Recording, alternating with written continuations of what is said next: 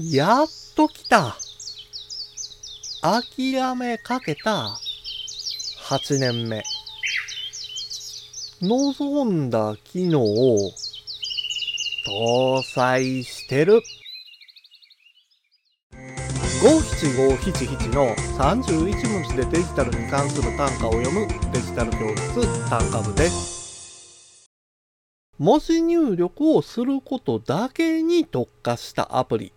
それがテキストエディタと呼ばれる種類のアプリです。ワープロアプリとは違って、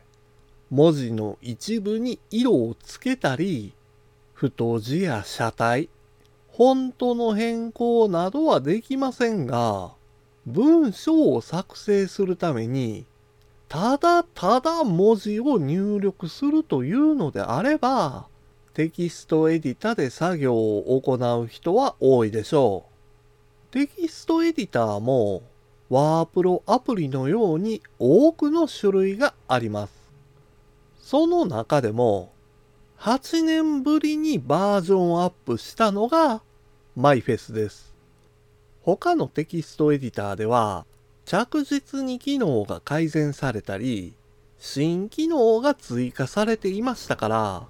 さすがに8年もの間バージョンアップしていないと別のテキストエディターへ乗り換えた人もいるでしょう。しかし今回のバージョンアップで多くの機能が改善され新たな機能も搭載されました。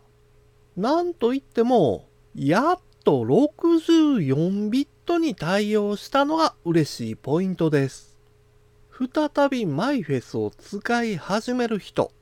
そして高機能で使い勝手の良いテキストエディターを探していた人がマイフェスを選択することになるかもしれません。